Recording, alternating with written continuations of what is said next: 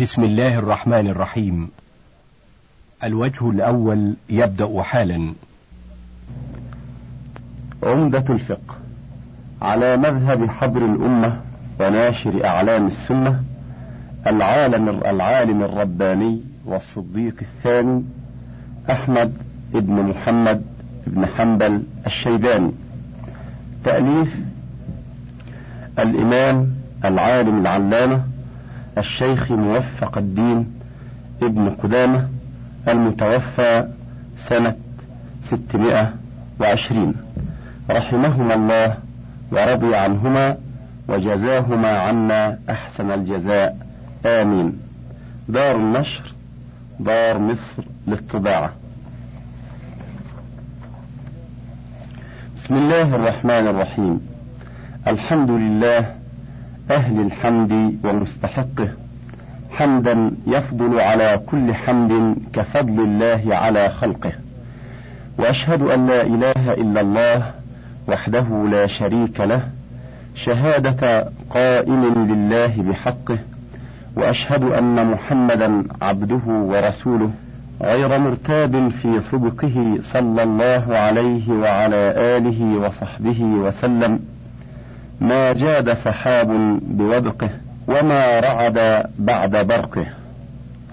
أما بعد فهذا كتاب من الفقه اختصرته حسب الإمكان واقتصرت فيه على قول واحد ليكون عمدة لقارئه فلا يلتبس الصواب عليه باختلاف الوجوه والروايات.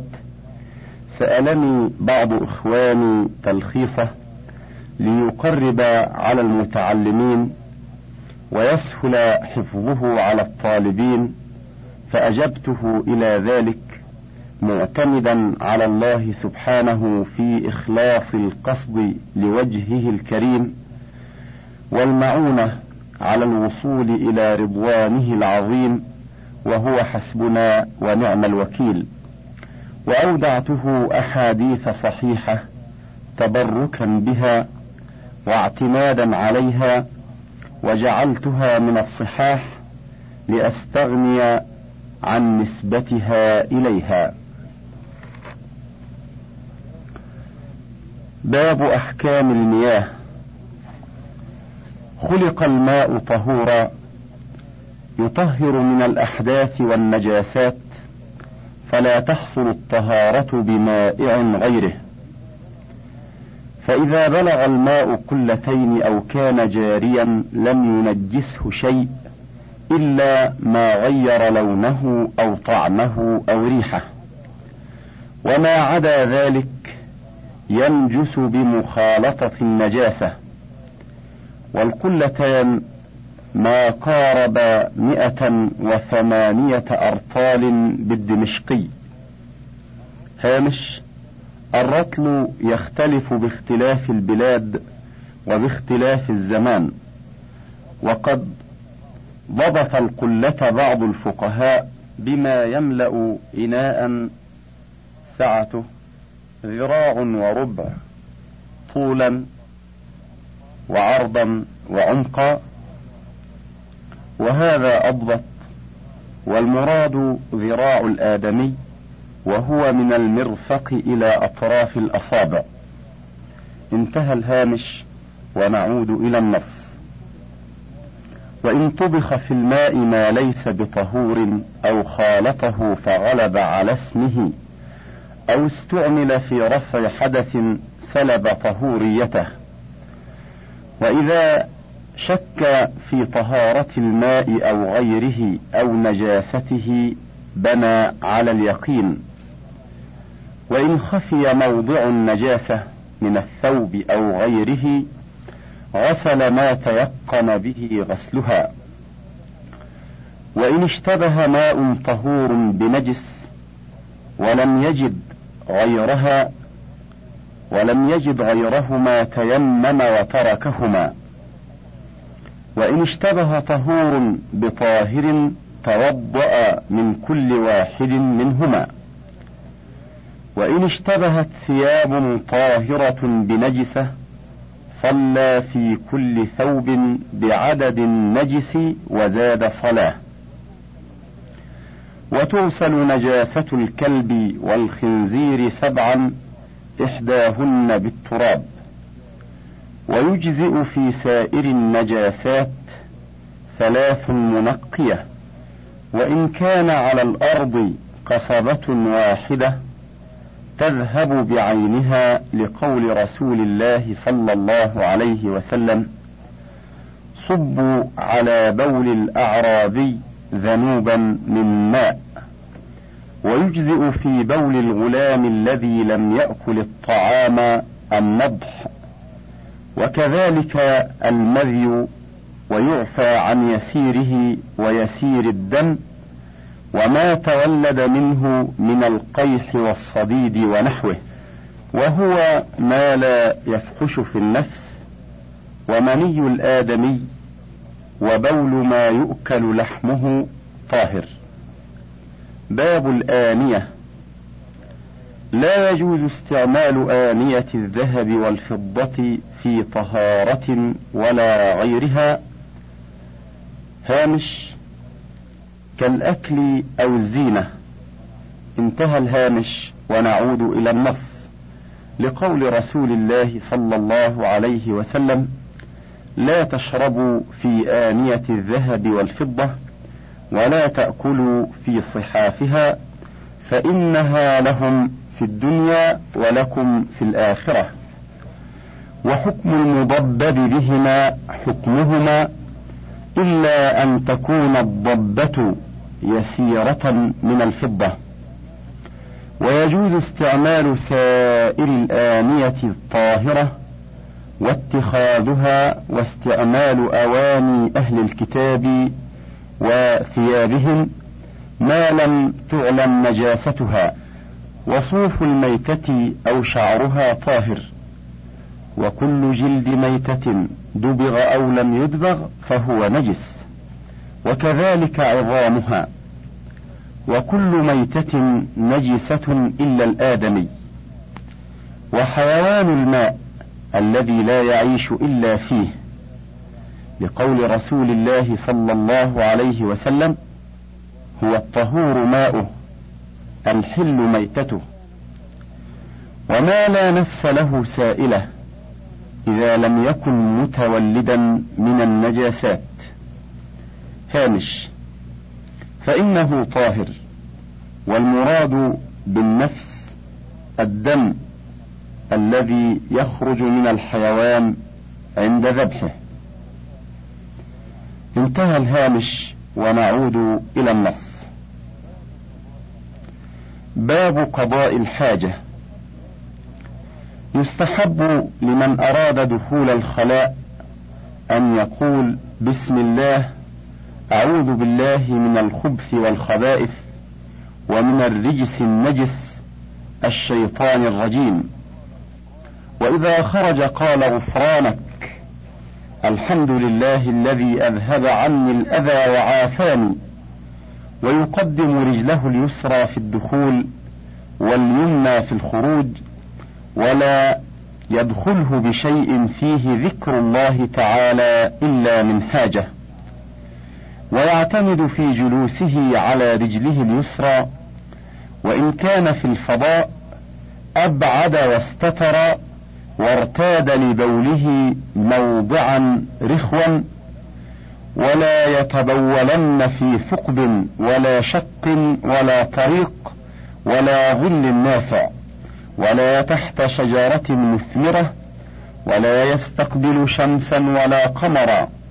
ولا يستقبل القبلة ولا يستدبرها لقول رسول الله صلى الله عليه وسلم لا تستقبلوا القبلة بغائط ولا بول ولا تستدبروها. ويجوز ذلك في البنيان. فإذا انقطع البول مسح من أصل ذكره إلى رأسه ثم ينفره ثلاثا. ولا يمس ذكره بيمينه ولا يتمسح بها ثم يستجمر وترا ثم يستنجي بالماء وإن اقتصر على الاستجمار أجزأه إذا لم تتعدى النجاسة موضع العادة ولا يجزئ أقل من ثلاث مسحات منقية ويجوز الاستجمار بكل طاهر إلا الروث والعظام وما له حرمة. باب الوضوء. لا يصح الوضوء ولا غيره من العبادات إلا أن ينويه لقول رسول الله صلى الله عليه وسلم إنما الأعمال بالنيات وإنما لكل امرئ ما نوى. ثم يقول بسم الله. ويغسل كفيه ثلاثا ثم يتمضمض ويستنشق ثلاثا يجمع بينهما بغرفة أو ثلاث ثم يغسل وجهه ثلاثا من منابت شعر الرأس إلى من حضر من اللحيين والذقن وإلى أصول الأذنين ويخلل لحيته إن كانت كثيفة وإن كانت تصف البشرة لزمه غسلها. ثم يغسل يديه إلى المرفقين ثلاثا ويدخلهما في الغسل. ثم يمسح رأسه مع الأذنين يبدأ بيديه من مقدمه. ثم يمرهما إلى قفاه. ثم يردهما إلى مقدمه. ثم يغسل رجليه إلى الكعبين ثلاثا ويدخلهما في الغسل ويخلل أصابعهما ثم يرفع نظره إلى السماء فيقول أشهد أن لا إله إلا الله وحده لا شريك له وأشهد أن محمدا عبده ورسوله. والواجب من ذلك النية والغسل مرة مرة ما خلا الكفين ومسح الرأس كله. وترتيب الوضوء على ما ذكرنا وألا يؤخر غسل عضو حتى ينشف ما قبله. والمسنون التسمية وغسل الكفين والمبالغة في المضمضة والاستنشاق إلا أن يكون صائما وتخليل اللحية والأصابع ومسح الأذنين وغسل الميامن قبل المياسر والغسل ثلاثا ثلاثا وتكره الزيادة عليها والإسراف في الماء. ويسن السواك عند تغير الفم والقيام من النوم وعند الصلاة لقول رسول الله صلى الله عليه وسلم لولا أن أشق على أمتي لأمرتهم بالسواك عند كل صلاة. ويستحب في سائر الأوقات إلا للصائم بعد الزوال. باب المسح على الخفين. يجوز المسح على الخفين وما أشبههما من الجوارب الصفيقة التي تثبت في القدمين والجرانيق التي تجاوز الكعبين هامش الجرانيق هي خف قصير يعمل من جلد.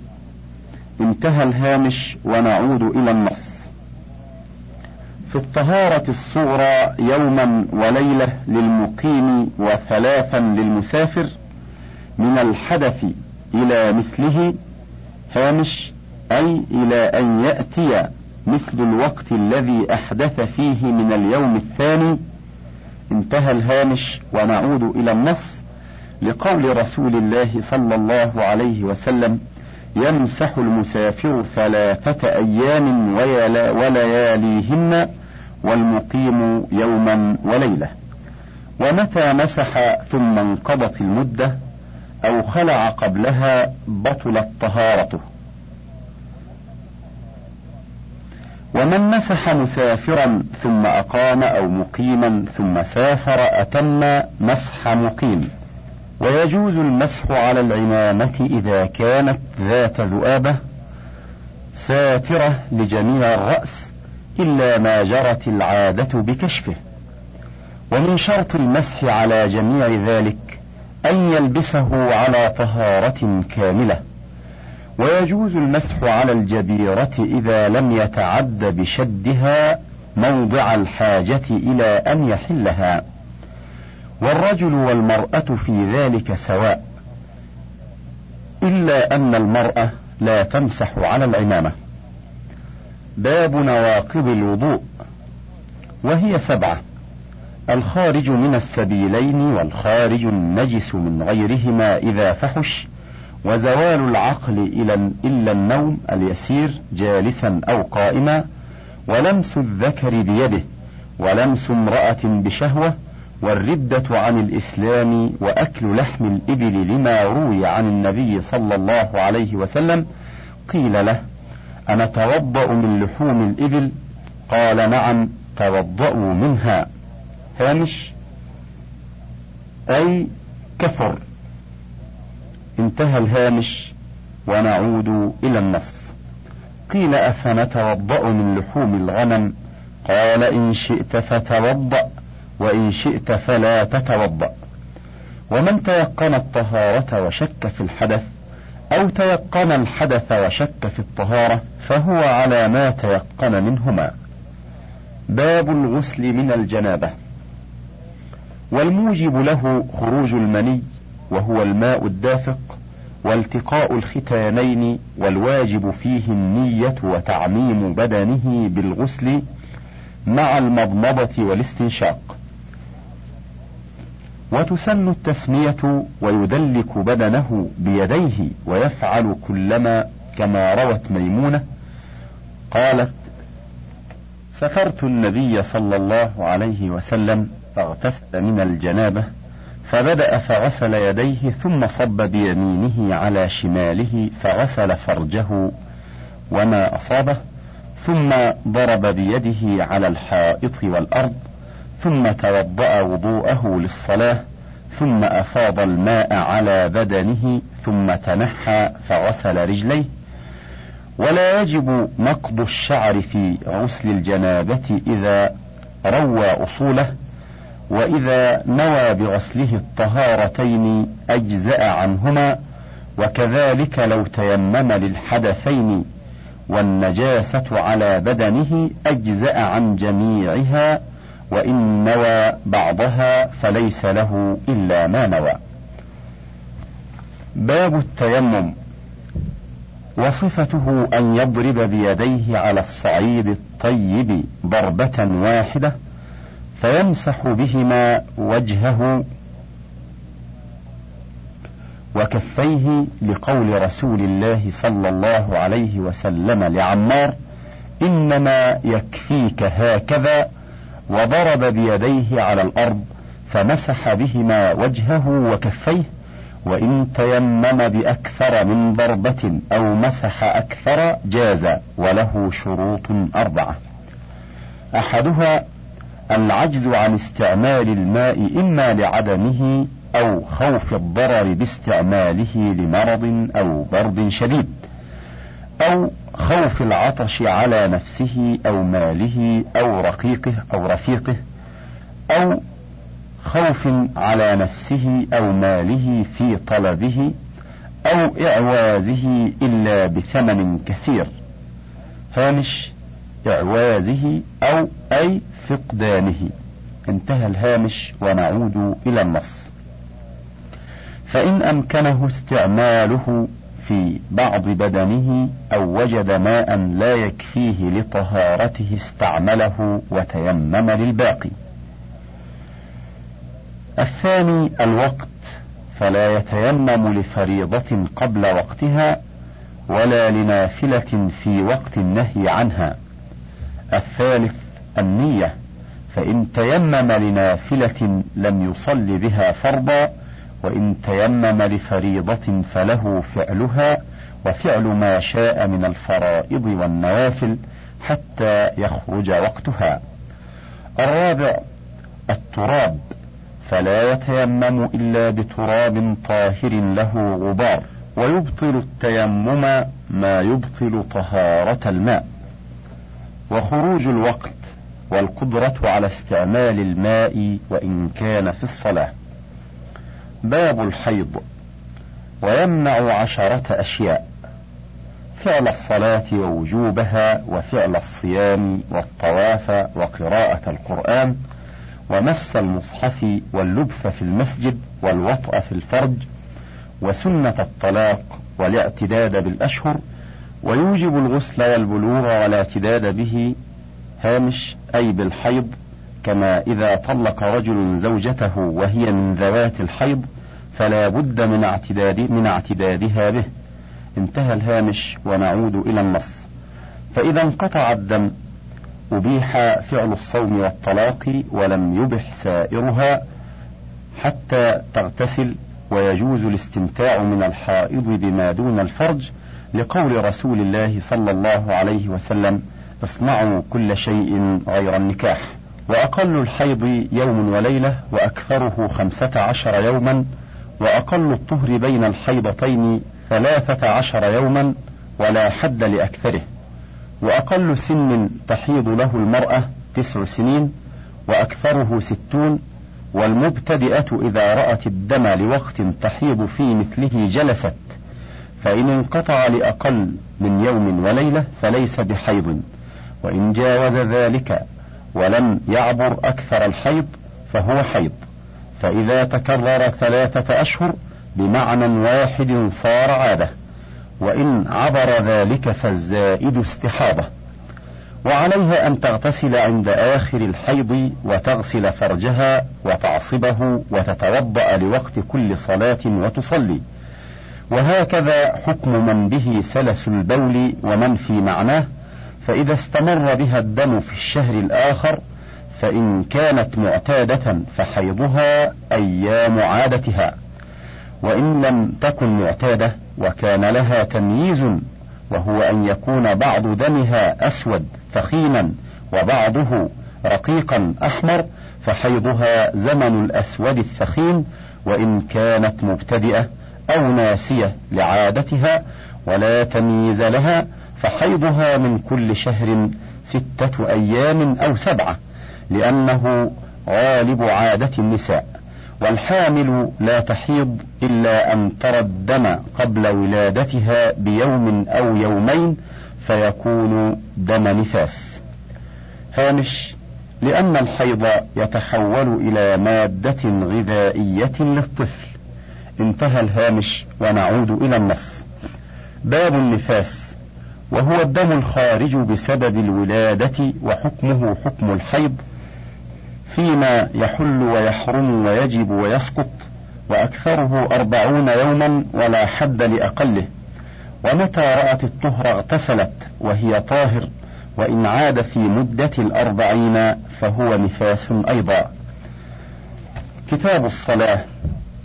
روي عن عبادة بن الصامت رضي الله عنه قال سمعت رسول الله صلى الله عليه وسلم يقول خمس صلوات كتبهن الله على العباد في اليوم والليلة فمن حافظ عليهن كان له عهد عند الله أن يدخله الجنة ومن لم يحافظ عليهن لم يكن له عند الله عهد إن شاء عذبه وإن شاء غفر له.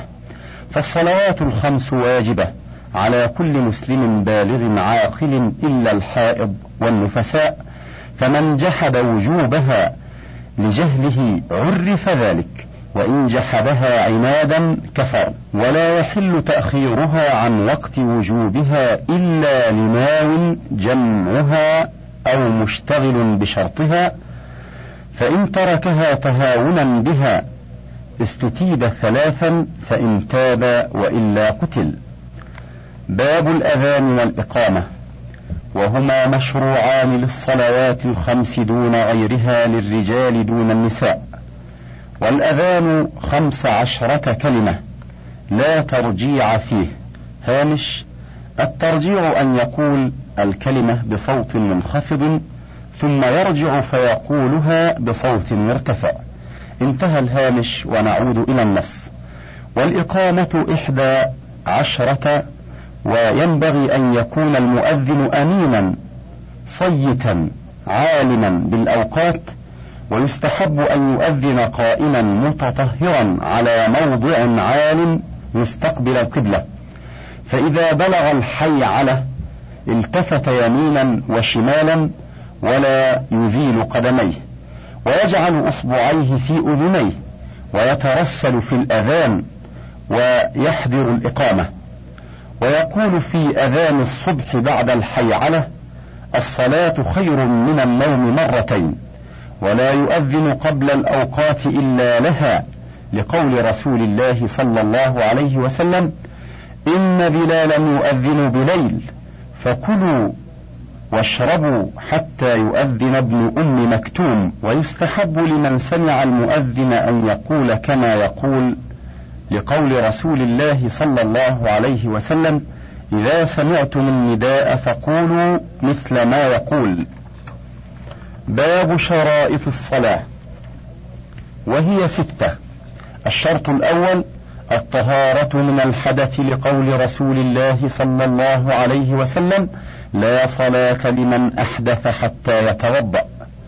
الشرط الثاني الوقت، ووقت الظهر من زوال الشمس إلى أن يصير ظل كل شيء مثله. ووقت العصر وهي الوسطى من آخر وقت الظهر إلى أن تصفر الشمس. ثم يذهب وقت الاختيار، ويبقى وقت الضرورة إلى غروب الشمس، ووقت المغرب إلى أن يغيب الشفق الأحمر. ووقت العشاء من ذلك إلى نصف الليل ثم يبقى وقت الضرورة إلى طلوع الفجر الثاني ووقت الفجر من ذلك إلى طلوع الشمس. ومن كبر للصلاة ومن كبر للصلاة قبل خروج وقتها فقد أدركها. والصلاة في أول الوقت أفضل إلا في العشاء الآخرة وفي شدة الحر في الظهر. الشرط الثالث ستر العورة بما لا تصف البشرة. وعورة الرجل والرجل والأمة ما بين السرة والركبة والحرة كلها عورة إلا وجهها وكفيها. وأم الولد والمعتق بعضها كالأمة ومن صلى في ثوب مغصوب أو دار مغصوبة لم تصح صلاته. ولبس الذهب والحرير مباح للنساء دون الرجال إلا عند الحاجة لقول رسول الله صلى الله عليه وسلم في الذهب والحرير هذان حرام على ذكور أمتي حل لإناثهم. ومن صلى من الرجال في ثوب واحد بعضه على عاتقه أجزأه ذلك فإن لم يجد إلا ما يستر عورته سترها فإن لم يكف جميعها ستر الفرجين فإن لم يكفهما ستر أحدهما فإن عدم بكل حال صلى جالسا يومئ بالركوع والسجود وإذا صلى قائما جاز. ومن لم يجد إلا ثوبا نجسا أو مكانا نجسا صلى فيهما ولا إعادة عليه. الشرط الرابع الطهارة من النجاسة في بدنه وثوبه وموضع صلاته إلا النجاسة المعفو عنها كيسير الدم ونحوه.